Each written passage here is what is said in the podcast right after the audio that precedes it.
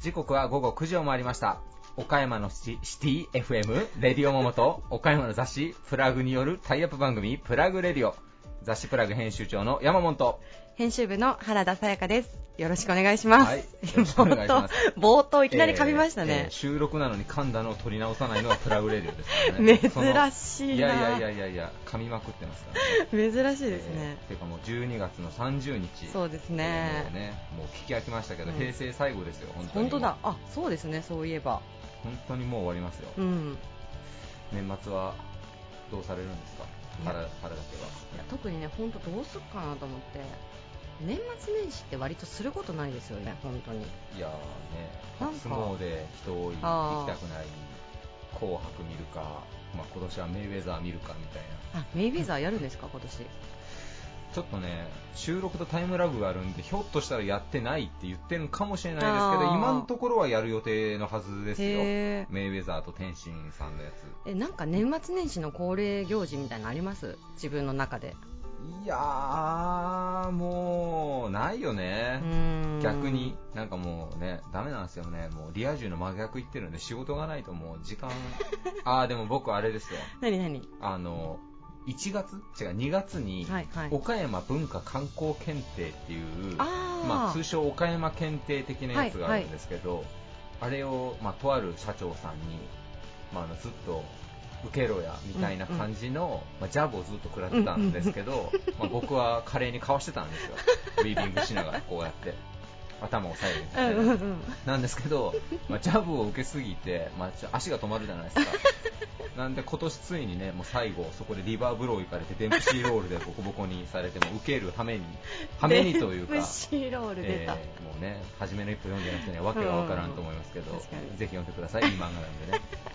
受けることにになったんですよ、うんで参考書を買う1個しかないですけどね、はい参考書って。岡山検定ねめっちゃむずいっすよ。難しいんだ。めちゃめちゃ難しいっへすよ。もうねやばいっすわあれは。要するにその岡山の歴史だったりとか、はい。まあ、岡山が生んだ文化人とかそういう類ですか？類なんですけど、うんうん。100問を90分なんですよ100問を90分。90分。おおということは1問1分ないわけじゃないですか。そうですね。で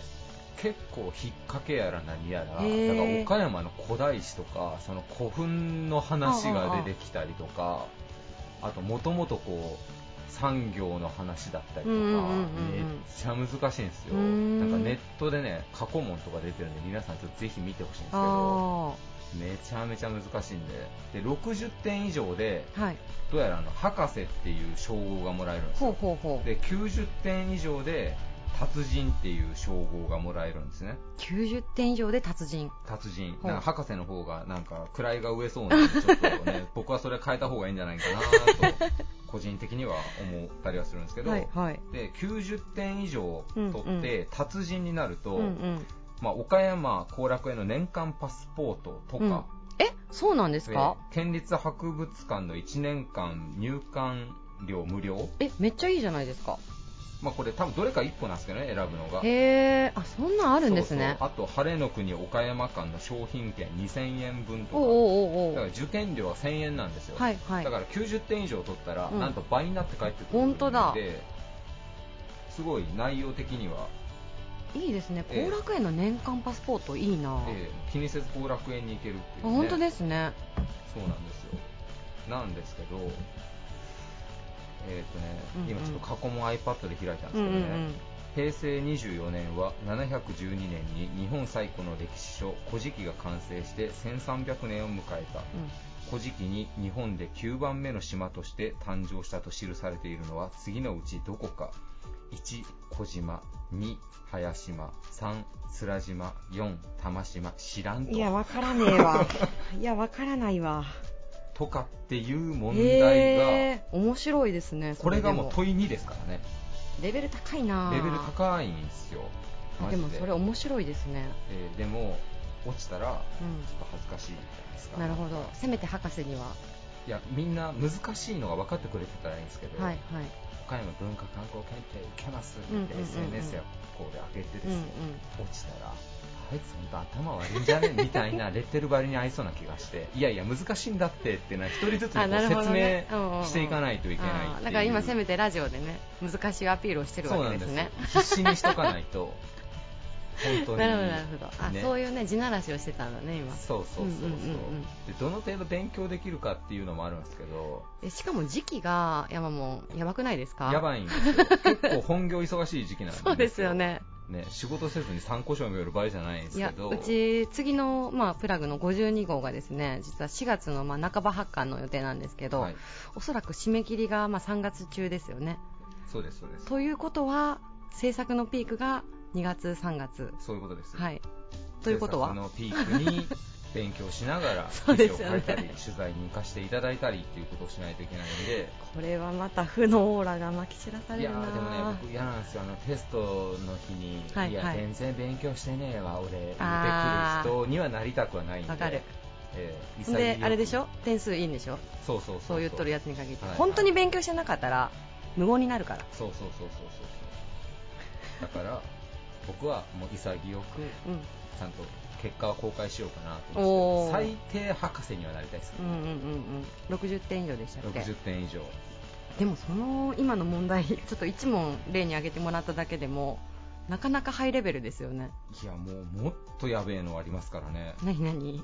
姉妹都市有有効都市提携の組み合わせで誤っているものは次のどれか1岡山市とニューメキシコ州サンタフェ市。2倉敷市とクライストチャーチ市。3玉野市と読めないですね、うん、漢数字の9に長江の江で九重市旧港市？中華人民共和国ですね、はい、えー、備前市と南オーストラリア州クレアギルバートバレー町。もうねどこにあるのかすら わからないですよね。えこれ間違いは1個だけ。あとは全部本当に姉妹都市そうそうそうそうわ絶対わからんわそうなんですよ。本当に。困ったもんですよこれ。ねえ。でもやるんでしょ？ええやりますよ。やるんですね、えー、1000円払ってるんでね。あもうもう申し込んでる。もう申し込んでますよ。そうなんだ、えー、郵便局からちゃんと振り込みしてますから。私はやらないいややろうよ。岡山初のマガジン作ってるんだいやまあそうですよね。私もそう思ったんですけどね。だからねなんですけど問題がね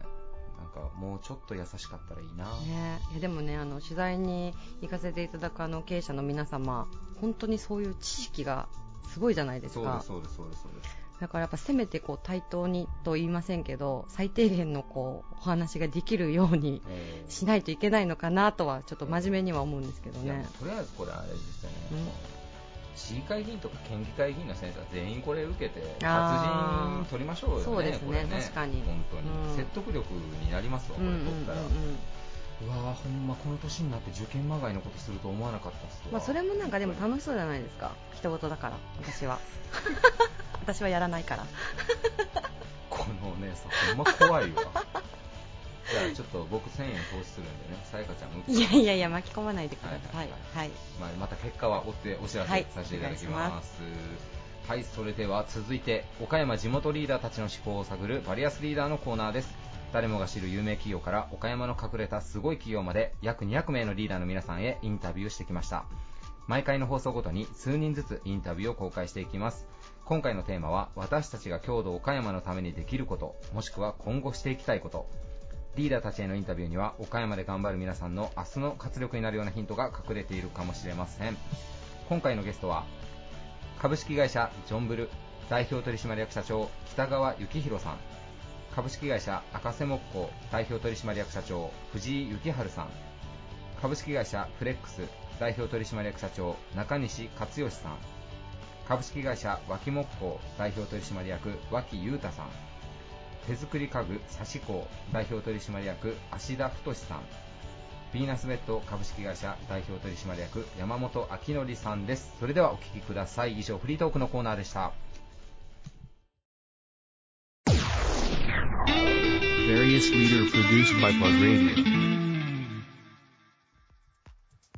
ジーンズをベースに全国へ展開するアパレルブランドジョンブルを経営する企業株式会社ジョンブル代表取締役社長の北川幸宏さんです。よろしくお願いします。よろしくお願いします。北川社長、今回のテーマ、私たちが郷土岡山のためにできること、もしくは今後していきたいこと、えー、北川社長はどんなことをご紹介いただけますでしょうか？なるほど。えー、っと、まあそんなにね、大したことが言われてるわけではないですけど、まあ、一つだけ、えー、ご紹介できることとしたらですね、はい。まあ、メーカーフットっていう名前で、はい、いろいろこう、まあものづくりに、まあ、携わる人々とか、まあ職人さんとかへの、まあ、リスペクトとか、はい、まあ、共感という意味で、はい、まあ、我々自身がメーカーであり、たくさんの職人がいるっていう中で、はい、まあ、そういう方々へ、あの、スポットを当てるような、はい、えー、活動を、えー、していってます。なるほど。前回も実はちょっとメーカーフットのあのお話ちょっと触れたんですけども、具体的にはあれですよね、職人さんの方がいろんなお店とかショッピングモール的なところで実際にこうミシン踏みながら製品を目の前で作っていかれるというようなイベントなんですかね。そうですね。はい、あの、実際のものづくりをまあ見ていただいたりとか、はい、まあ、逆に体験もしていただいたりとか、うん、そういう中で、あの、まあ、お客様、生活者の方々と、えー、交流していくっていうような場も設けてます。なるほど。まあ、そこに、そこでまあその地元岡山ももちろんやってもいますけども、はい、逆に、岡山は岡山店ですけども、はい、あと博多とか、大阪、東京、まあ、新潟あたりですかね、今まで、今割とやってるところで言うと、はい、えー、そういう、まあ、全国に、えーまあ、ジョンブルという名のもと、メーカーフットという名のもとではありますけども、えー、発信することで、まあ、ものづくり、ないしはものづくりの、えー、エリアとしてのその小島とか岡山っていう地域の、まあ、PR にもなっているのではないかなとは、はい、えー、まあ、思っております。なるほど。はいどうでしょう、岡山県外でこう、まあ、ジョンブルっていう名前は皆さん多分、まあ、よくご存知だと思うんですけど、児島っていうと、どうですか、知名度的にデニムの産地、児島というのは。やはりそれはもう、あの、報道テレビとかも含めて、えー、ジーンズの街児島っていうのは、やっぱり真っ先に皆さん、えー、イメージとしては持たれてる感じは、手応えはありますね。なるほど。はい。どうですか、こう来店される方、ちっちゃなお子様が多いとか、逆に年配の方がどうどうでしょうか、来店されてる方それはまあリアルに、あの我々のお客様でいうと、やっぱ30代とか、はい。えーまあ、若いその、まあ、もちろんお子様もいらっしゃるような方が多いので、はい当然お子様も、えー、たくさんいらっしゃいますけども、はい。はい、30代のご夫婦とか、そういう、まあ、今、ニューファミリーでも ないないですなんていうんですかね、その、えー、若い方の、えー、ご家族とかがやはり多いような。感じですね。はい。でこうそのイベントのパターンによってもものが違うかもしれないんですが、具体的になんかこういったものを作られるっていうのは、カバンとかを作られたりとかあそうですね、あのサコッシュとかカバンとかそれも簡単な、えーまあ、ある程度ベースをこちらが作っておいて、はい、まあ、そこに、えー、少しだけ、えーまあ、あの手を加えていただくとか、はい、あと我々革小物とかもやってますので、はい、えー、組み立てることによって、まあ、コインケースになるとか、えー、まあ、そういうそのもうそこもベースは作っておいて、はい、えー、ある程度手を加えることで完成形に持っていけるような形のことが、えー、多いですね。えー、はい、ないしは、まあ、ある程度プロの職人を、えー、何かまあ、リアルなその縫製の現場としての再現をして、はい、えーまあ、その技術も含めて見ていただくとか、はい、いろんなあの形があります。なるほど。はい、もう体験型のこうワークショップ的なことですごい引き合いが多いんじゃないですか、なんかいろんなところからとすると。そうですね、あのやはり評判はいいですし、そういうなかなかリアルにそういうものづくりという現場を、まあ、見られる機会もないということに対しては、あの喜んでいただいてますので、はい、うんまあ、あの路面店とか独自にもやるんですけど、やはりあのいわゆる商業施設さんとかに、はい、えー、からのお声掛けというか、えー、一度やって好評なのでまたやってとか、そういう形がやっぱり多いですね。なるほど。はい、そのメーカーフットの情報は、えっ、ー、と、ジョンブルさんのインスタグラムとかホームページなんかであ、もう、あの、はい、はい、随時その度に上げてます。なるほど。はい。ぜひ皆さんそちらもちょっとチェックして、一度はあの足を運んでいただけたらなと思うんですが。そうですね、また、はい、岡山にもやりたいと思ってますはい。そして今のメーカーフットという名前で、え実はあの制服のこう提供というのもこう始められているというふうにお聞きをしてるんですけども。そうですね、あのー、そういう先ほどの職人スポットという観点でいうと、まあ、いろいろこう真摯にものづくりに取り組まれている、はい、まああのー、クラフトマン職人さんアーティスト、はい。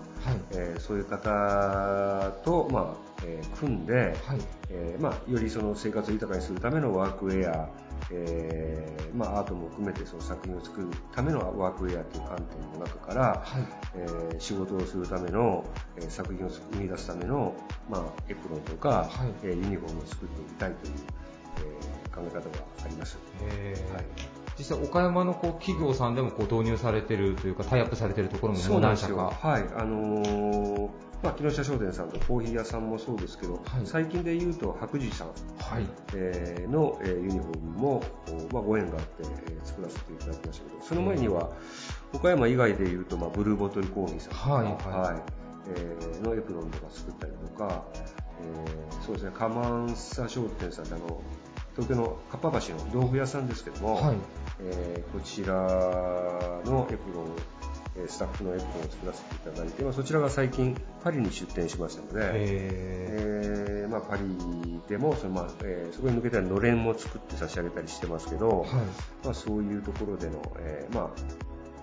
まあ、世界パリでどこまでそそれが伝わってるかわからないんですけど、はい。ま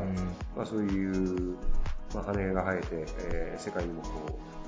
う羽ばたいてる感じっていうのはありますよね。あとは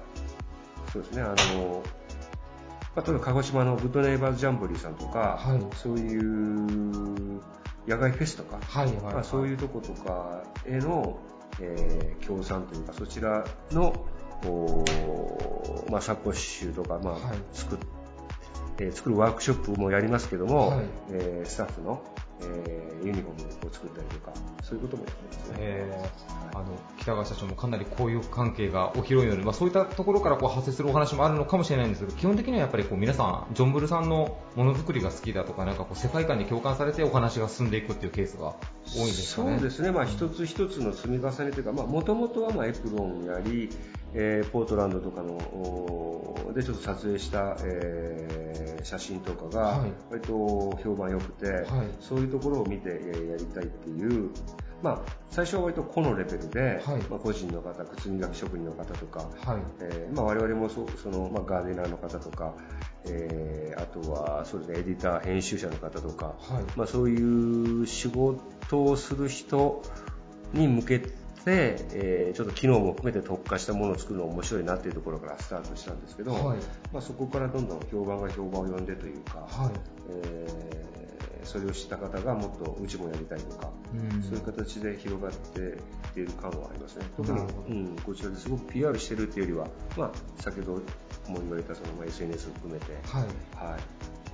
えー、が広がっていってる感じがしますね、その人から人へ。はい、これは社長あの増えすぎると大変かもしれないんですけど、ジョンブルさんにお願いしたいっていう方は、全然本社の方にお電話してお問い合わせするのは 全然ありなんでしょうか？そうですね。まあ、今日もこれこれからあの津山の、はい、えー、っと、あれは博物館ですかね、そこのユニフォームっていう感じで今来られちょうどもう少ししたら来られるんですけど、はい、うん、まあ、あのー、何でもかんでもというわけに我々もキャパシティ的に対応できないですけど、はいこちらの、まあ、共感するもの、はい、やはりお互いのそういう共感とかリスペクトが前提で、えー、じゃあそれが面白いからやってみようっていうことは、えー、十分ありますので、はい、まあ、あのお声掛けいただきましたらいいかなとは思います。はい、はい、ありがとうございます。えー、皆さん、えー、ジョン・ブルさんの、えー、ネイバーフッドあすみません、えー、メーカーフッド。メーカーフッド、再現しました。メーカーフッドの、えー、ワークショップ、はい、それから、えーと、制服の事業の方も、えー、ぜひ皆さんチェックしていただけたらなというふうに思います。ゲストは株式会社ジョンブル代表取締役社長の北川幸宏さんでした。ありがとうございました。ありがとうございました。various leader produced by Plug Radio.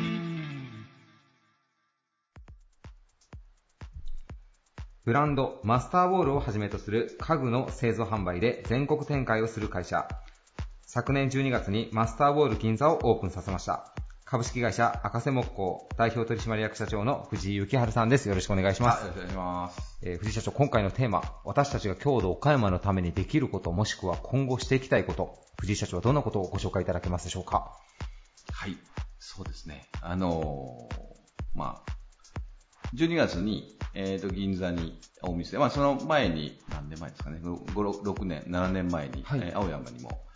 えー、出店して、はい、えー、まあ、その時に特によく思ったの、思ったっていうか、お客様からよく言われたのは、はい、どこで家具作ってるんですかって言われることが非常にあって、で、家具の産地って、その九州の大川とか、はい、あとは旭川とか、っていうね、こと、あの、ところが有名で産地あるんですけど、はい、やっぱ岡山ってね、あの、そういう意味で言うと、もう家具作ってるところも非常に少ないですし、はい、あ、岡山で家具作ってるんですかって言われた時に、あの、やっぱ岡山ってね、あのフルーツとか、はい、そういうイメージあるんですけど、まあ家具のイメージって、やっぱあんまりないので、まあ本当にね、あの、岡山で作ってるっていうことを、まあ逆に言うと PR して、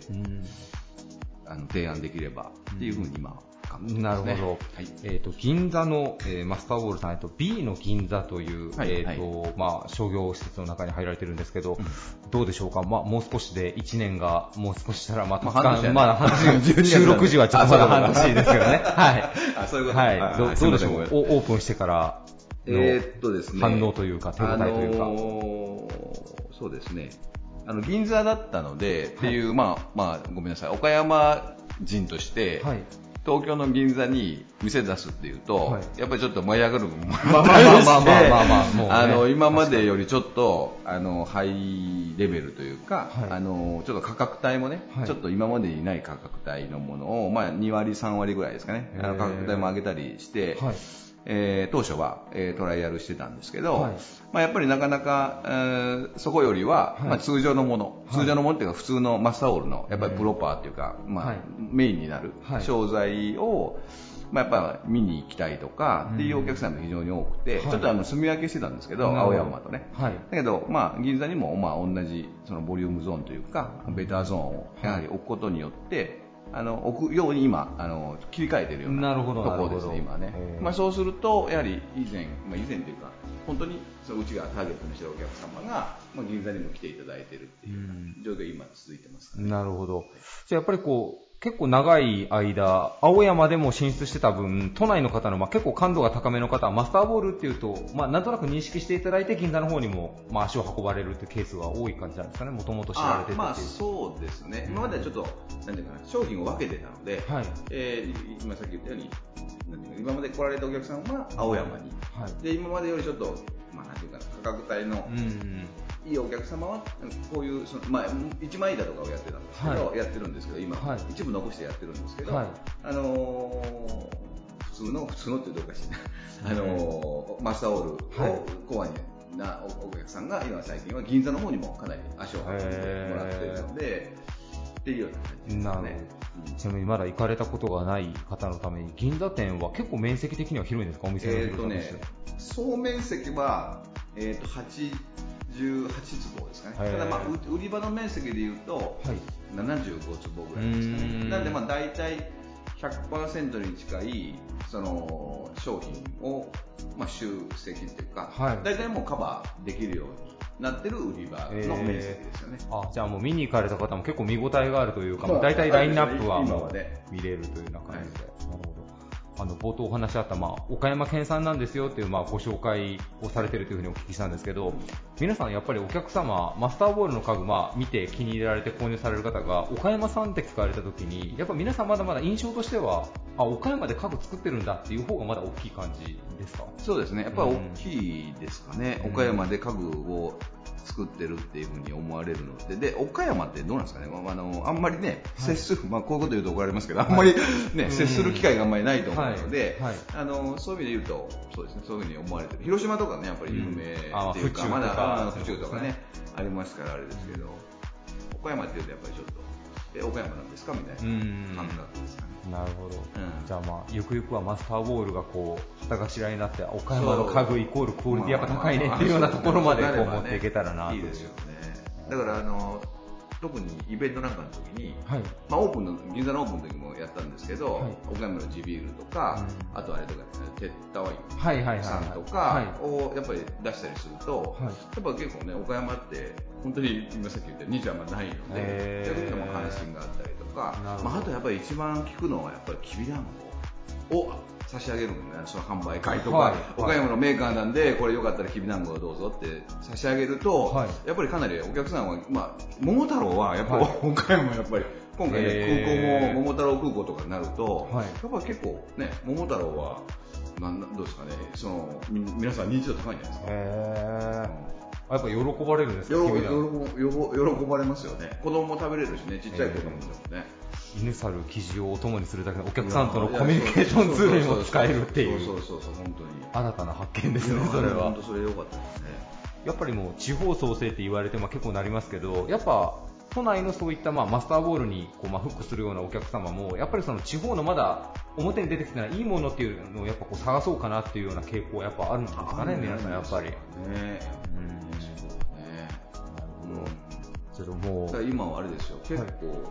東京から休みを使ってゴールデンウィークとかは、ここに来られる方って非常に多いですよ。あこちら東京で買ったんだけど、はい、今やっぱりなんていうか、まあ、聖地ってとこらしいですけど、はい、まあ、工場があったりとかいうのでこっちにゴールデンウィーク使ったりとかお盆休みとか倉敷に来たつい倉敷とうまく合わせたりとか、尾道とうまくね、はい、合わせたり後楽園来た後にこっち寄ってもらうとか、はい、逆にこっちが目的であと後楽園行ったり尾道行ったり倉敷行ったりとか、っていうようなお客さんやっぱり増えてますよね、だんだんね。だから僕一番思ったのはその僕ら田舎って思ってるけど、はい、東京にいる人からすると、はい、すごい逆にいいところあなるほど。そうそう田舎って田舎っていうかその岡山ってすごいいいところでっていうふうに思われてる方多いので、はい、まあ、それもねうまくこう本当に東京でどんどんどんどん提案して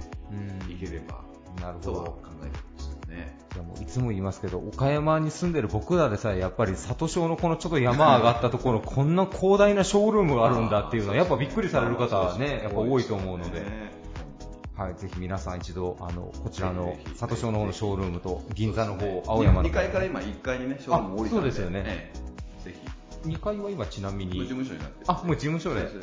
ほど。あの、ベビーカーとか、車椅子の方とか、やっぱり、増えてきたので、バリアフリーね、もうそういう対応をやっぱりしていこうということで、1階に今全部下ろして。なるほど。はいえー、赤瀬木工さん今マスターボールのブランド100年後のアンティークへっていうキャッチフレーズでされてるんですけど、ね、今皆さん買ってたら100年後に価値が倍になるかもしれないという はい。ぜひ皆さんちょっとマスターボールの商品チェックしてみてください。えー、ゲストは株式会社赤瀬木工代表取締役社長の藤井幸春さんでした。ありがとうございました。はい、ありがとうございました。various leader produced by Plug Radio.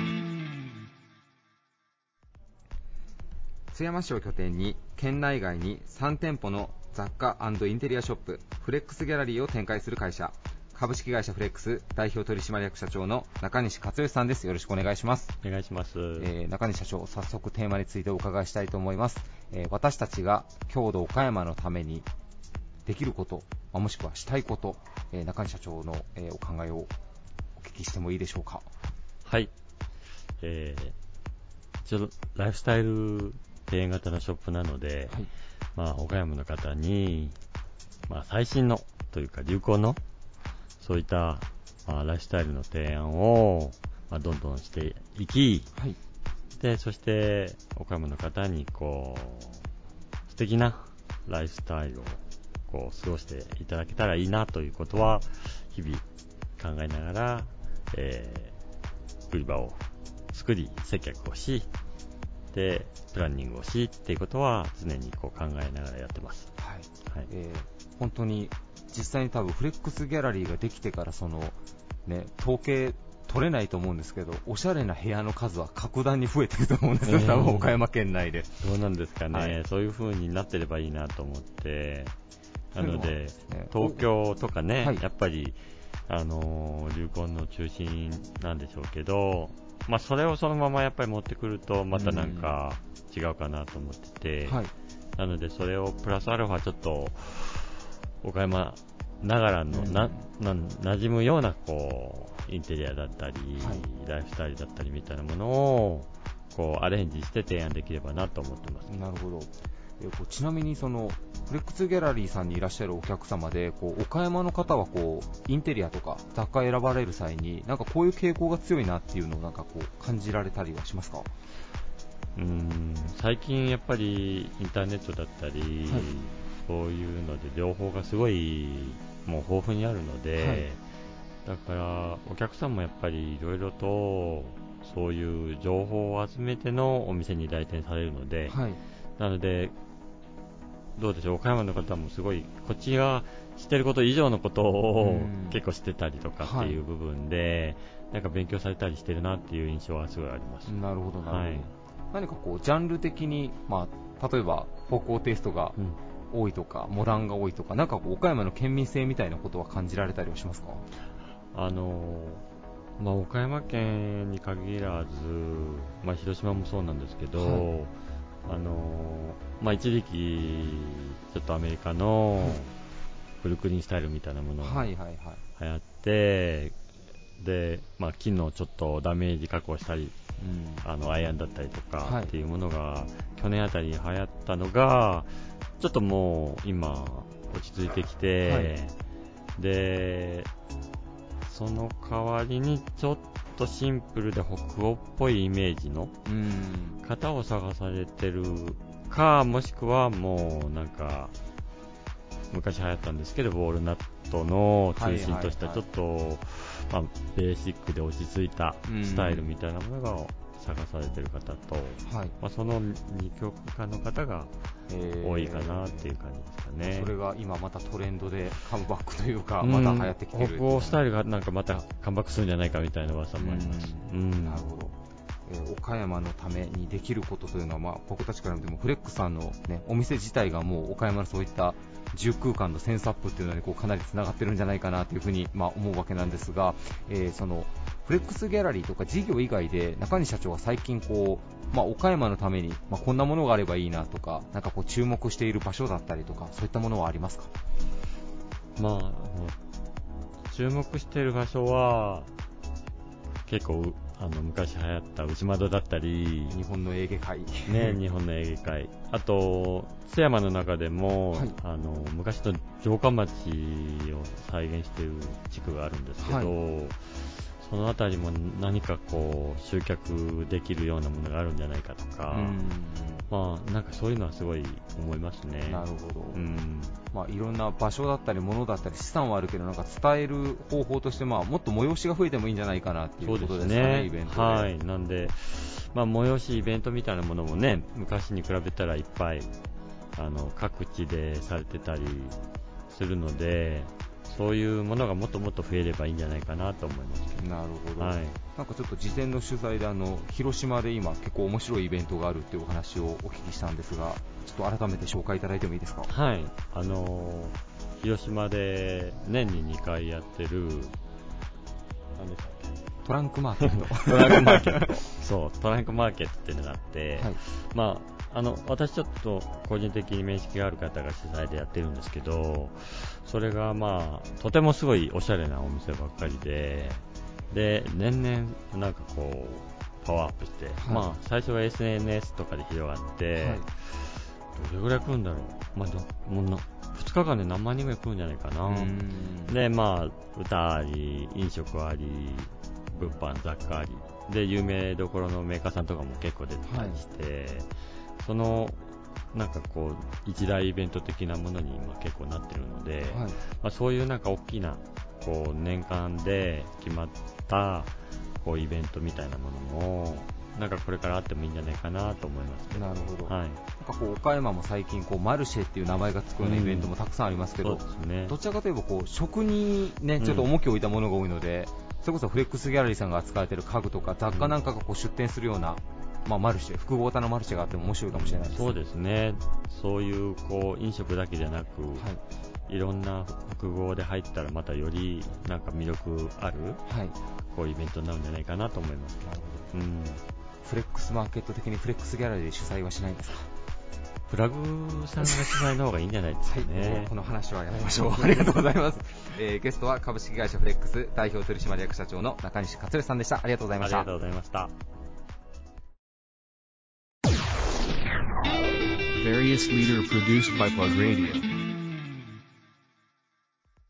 人気ブランド、モモナチュラルのほか、オリジナル家具の製造販売を手掛ける企業、株式会社脇木工代表取締役の脇裕太さんです。よろしくお願いします。よろしくお願いします。はい、えー、今回のテーマ、私たちが郷土岡山のためにできること、もしくは今後していきたいこと、脇さんはどんなことをご紹介いただけますでしょうか？はい。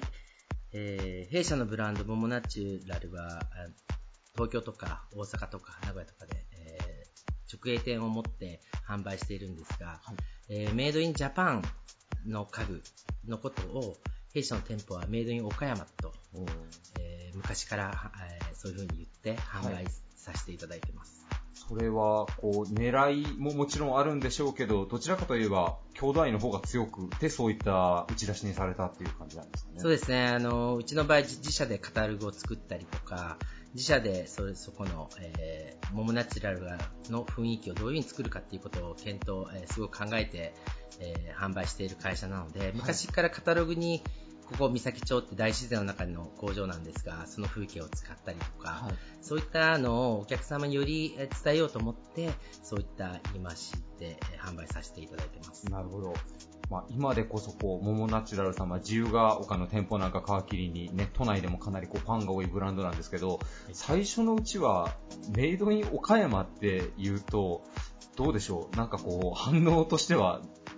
どんな感じだったそうなんですね。メイドイン岡山って言っても、岡山県自体どこにあるのかわからないお客さんが結構、あのー、多いんですね。はい、はい、で、弊社の場合やはり、えー、安価で、えー、まあそこまで高くない家具を製作しているので、お客さんメイドインチャイナってすごく言われるのが嫌で、最初メイドイン岡山ですよっていう話で販売して、したらまた岡山っていうのはどこなのみたいな感じになるから、はい。はい、まあそういうことでお客様とのコミュニケーションが図れて、あ、岡山、あ、そうなんだ、広島の近くなんだとか、うん、そういった話題の提供っていうか盛り上がりで、あの、あ、じゃあいいねっていうことで、買っていただけるお客様もいらっしゃったんで、うん、あの、まあ、普通に、えー、弊社のスタッフは、えー、使っていますね。なるほど。もう、あれですね。岡山を離れて全国展開するときにメイドイン岡山を歌うっていうのはもうイコール確かに地域貢献というかもう岡山の PR を事業を通してしていただいているという感じがするんですが、はい、あの岡山といえばこう、ね、小島のデニムとかですね、はい。はい、まあ、他県だったら、メガネだったら、あの、福井県の鯖江とか、産地としていろいろ有名なところはあるんですけど、はい、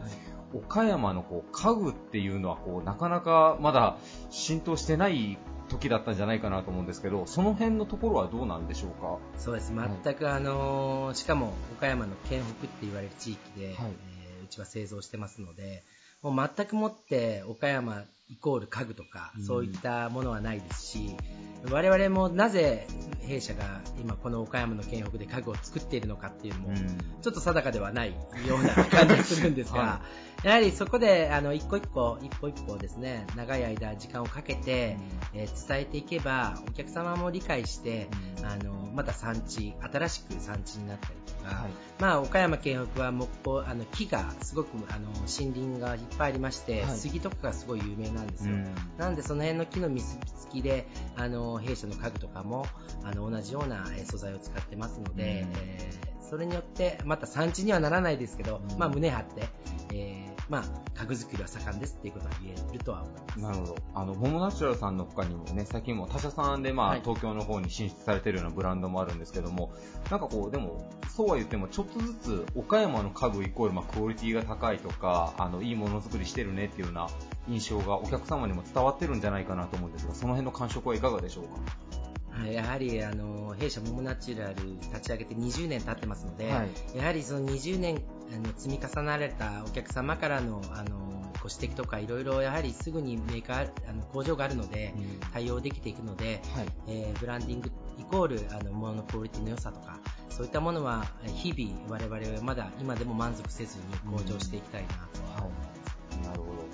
こうね、その先ほど若木さんがおっしゃられてた三崎町の風景っていうことなんですが、今日ちょうどその三崎町の風景が一望できる脇さんのところのま工場で今収録をさせていただいてるんですけど、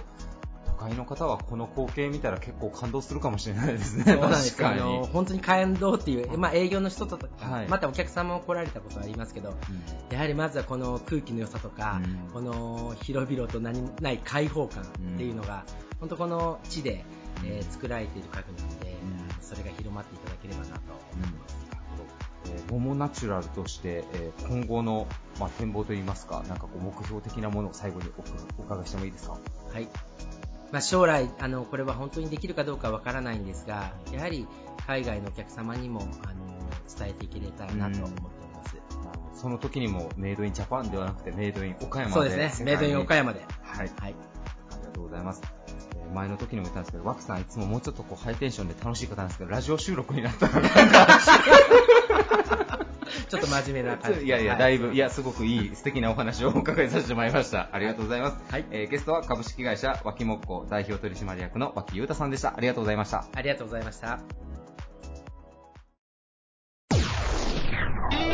various leader produced by Plug Radio. 木製手作り家具と手織り絨毯、ギャッペを取り扱う家具店、サシコを展開しています。手作り家具とギャッペ、サシコ代表取締役の芦田太さんです。よろしくお願いします。よろしくお願いします。え今回のテーマ、私たちが郷土岡山のためにできること、えもしくは今後していきたいこと、芦田社長はどんなことをご紹介いただけますでしょうか？はい。えー、異文化交流です。はい。異文化交流、えー、それは今、もちろんあの使われているあのギャッペに通ずるという感じですかね。そうですね。はい。あの実はまあ弊社はあの、まあ、社員さんを中心にですねあの地域貢献委員会というのを設立しておりまして、はい、あの会社として何かしらあの地域社会にできることは貢献できることはないだろうかなということで、あのそういう思いで私たちにできることを考えまして計画し、えー、そしてまあ実施をしているんですけど、はい、まあ、その中の一つに、えー、今日挙げさせていただく、えー、異文化交流会というものをやらせていただいております。なるほど。えー、具体的には、えー、どういったこう取り組みというか活動の展開なんでしょうか？はいえっと、まあその前にね、少しいきさつを説明させていただきますと、はい、あの弊社はあのギャッベというイランの手売り絨毯の輸入と小売販売を行っております。はい。まあ、買い付けのためにあの毎年数回イランを訪れますが、まあ、現地で見るあの本場の手織り絨毯の技術ですね、はい、えー、それと色とデザイン、この素晴らしさに毎回感動をしております。はい、この絨毯はあのイランの遊牧民があ手で糸を紡ぎ、手で染めて手で織ると、まあ、全て手作業で進めており、えー、大きめのものはあの1枚仕上がるのに大体半年から1年かかるんですね。で、まあ、彼らのその根気と技術、そして作り手の思いがこもったあの絨毯なんですけど、はい、ま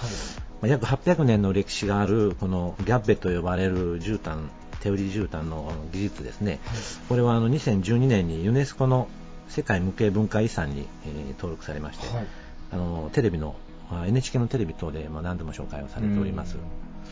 でまあ、私どもはこの日本の皆さんにもそれをぜひ、まあ、紹介したいという思いで、えー、イランから遊牧民の方を毎年当店お招きしております。はい、まあ、そして手織りの織機ですね、織機とかあの草木染めされたウールの糸を持ち込んであの手織りの実演をしていただいて、はい、まあ、地域の方々にその絨毯の素晴らしさをご紹介しているというところです。なるほど、はい。異文化交流というところでいうと、まあ、そのイランのその絨毯を作っている方たちが来て、はい、岡山の人たちとも実際に何かその交流会的なものも持たれてるんですか、ね、そうですね。あのまあ、これからがその今日の本題なんですけど、はい、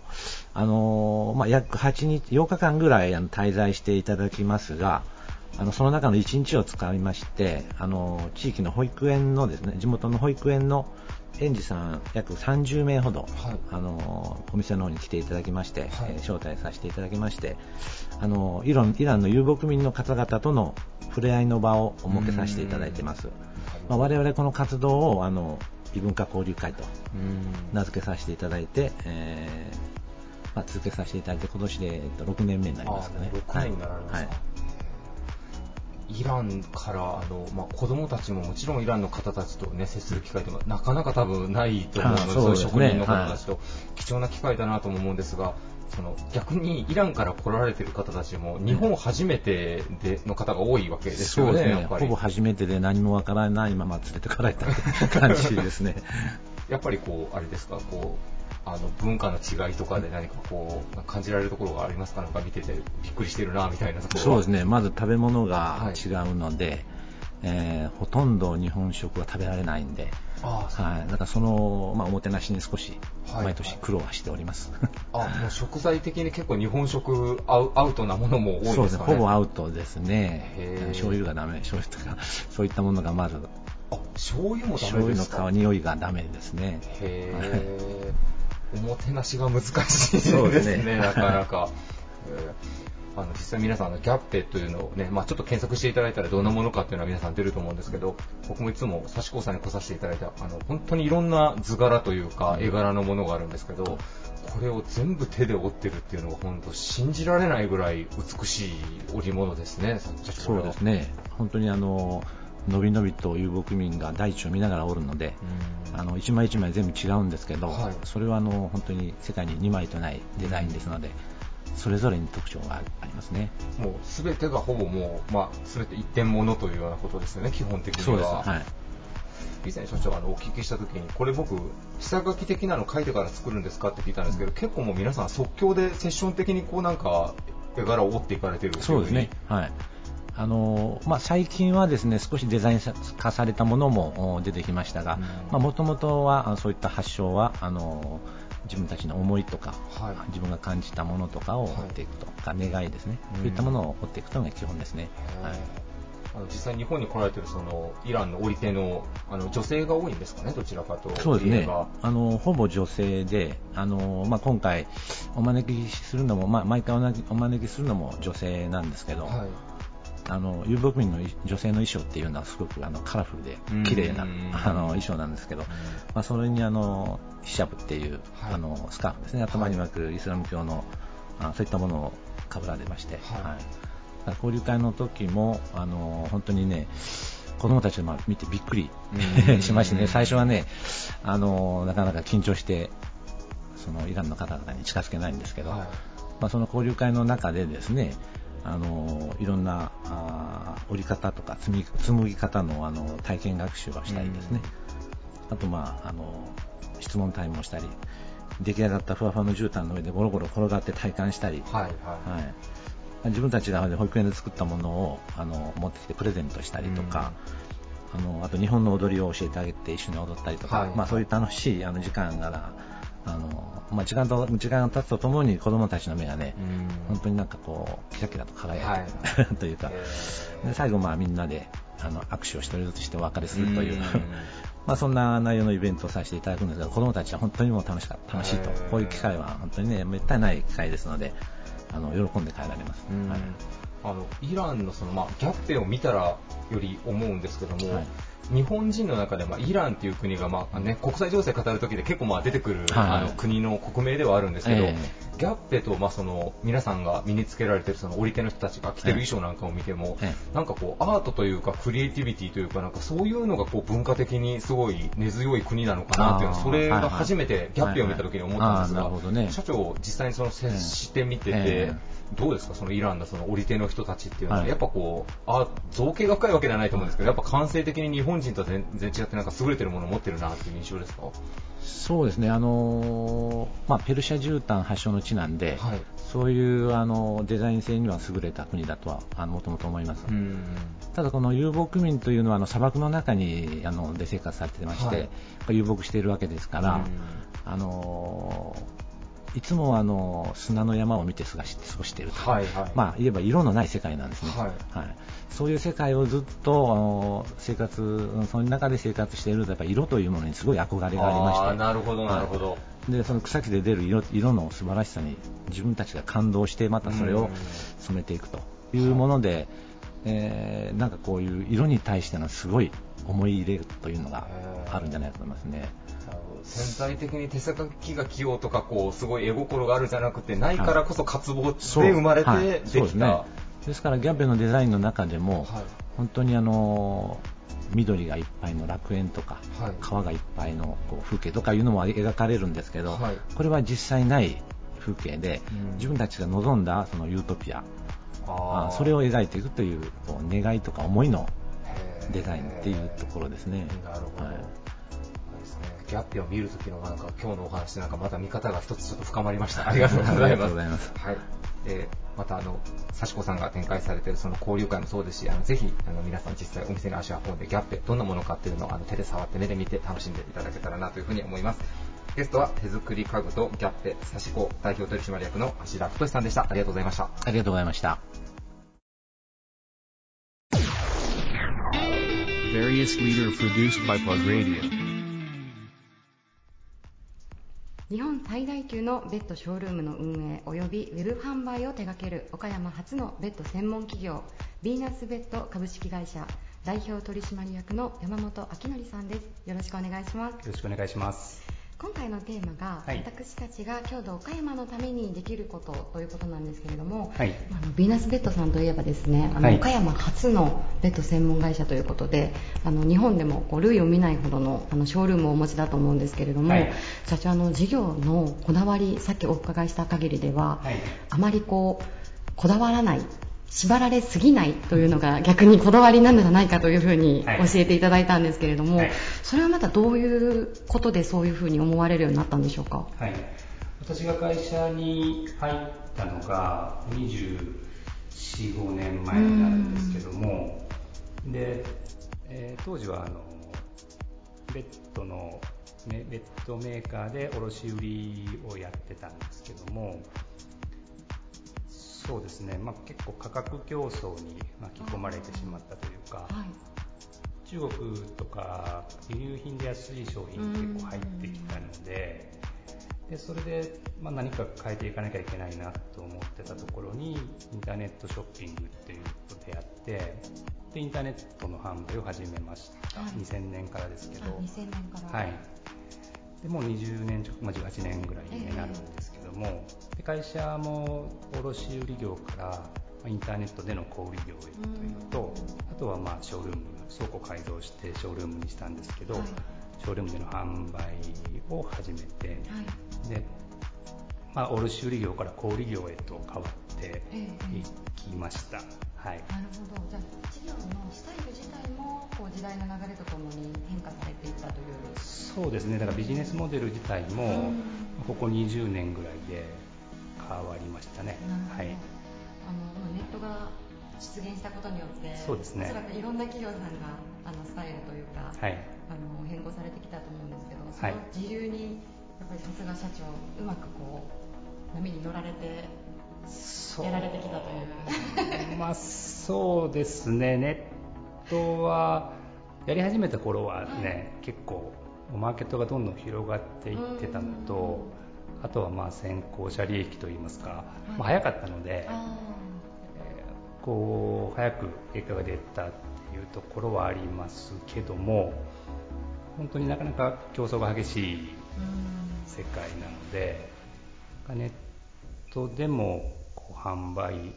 方法だったりとか取り扱い商品だったりとかというのは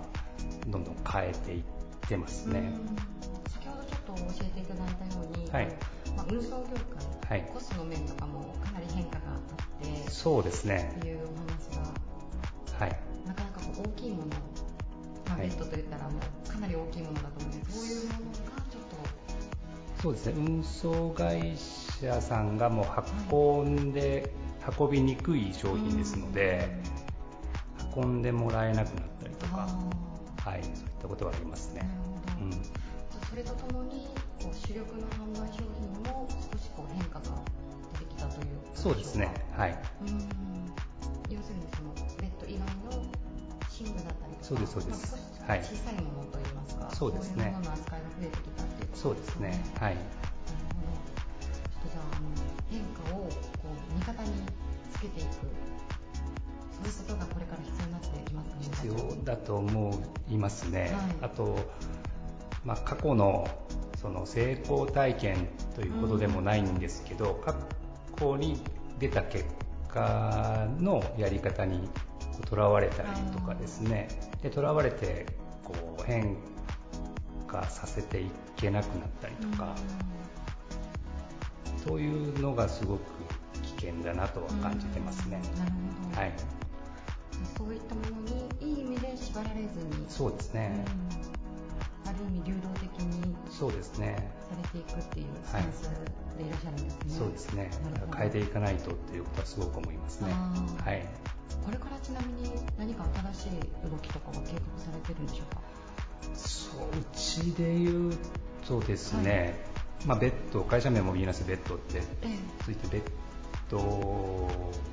屋だったというか、うん、えー、ベッドが主流なんですけども今あのショールームの方ではベッド以外の家具もかなり販売してますし、あとは、まあ、さっき言ったように寝具のね布団とか敷きとかそういった枕とかそういったものもかなり扱ってるので、そうですね。そのライフスタイルの提案みたいなことができるようなお店会社になったらいいなとはますし、そこを目指してますね。そうなんですね。はい、もうじゃあベッドに限らず、そうですね。ライフスタイルの中のいろんなシーンを提案してくれるような。そうですね。何かこう快適な暮らしというか快適な生活っていうことを提案できるような会社になりたいなと思ってます。じゃあベッドから始まったビーナスベッドさんですが、はいはい、これからはもう多角的にいろんなスタイルをそうですね。はい。そうしていきたいと思ってます。なるほど、はい、楽しそうですね。楽しみですね。ね不安もありますけどね。はい。でも楽しみですね。なるほど、はい、じゃあ岡山初のベッド専門会社を超えて岡山初の家具そうですね。ライフスタイルを提案するような会社になりたいですね。なるほど。はい。じゃあこれからも一層その岡山の街を元気にしていってくれることを期待しております。はい。ゲストはヴィーナスベッド株式会社代表取締役の山本明則さんでした。今日はありがとうございました。ありがとうございました。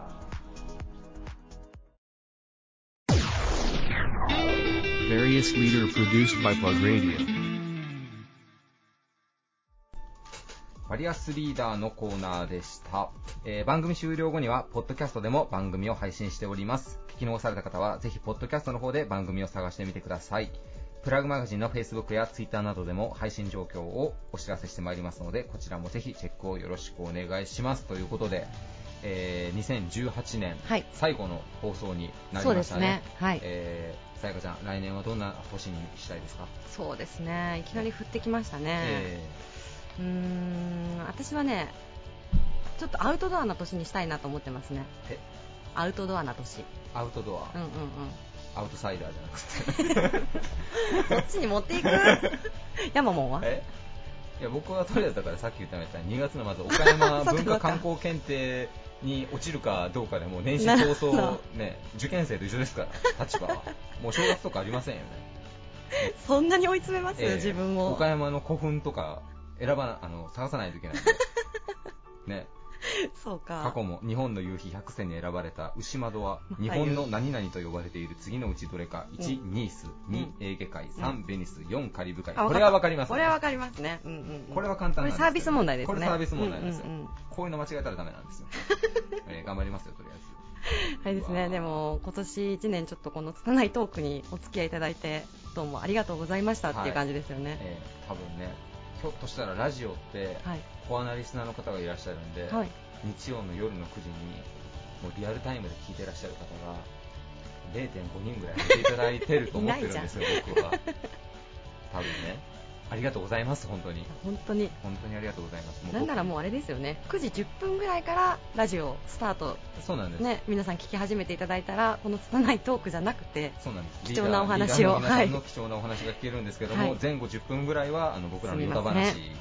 はい。お付き合いいただいておりますね、ちょっと来年ちょっと番組のクオリティ上げていきましょうよそうですね、もう大事なとこまた声が 声がまた噛んだっていうか上ずってますけど年末ですからね、そうですね。差し迫ってますからね。差し迫ってますから、うんうん、それ声も忘れますわ、もう。終わりか、ね、2019年。どうすかね。どうすかね。どうすかね。またそんなもわっとした感じで終わろうとします。えー、しっかりし締めくくりましょうよ、最後は。えー、良いお年をって。よ、よい、今もう2人で、あれでしょう、もう、残り時間何分のタイムラップを見ながら、会話が何も出てこない。どのタイミングで良いお年を言うかただそれだけですから。それだけです、ね、はい、はい、行きましょう。はい。もうもういいんですか、もういいですよ。はい行きましょう。大丈夫。このやりとり放送してて大丈夫？大丈夫。はい、もういいんですね、うん、それでは皆さん、えー、来年もよろしくお願いします。良いお年を。This radio produced by Okayama Premium Magazine Plug.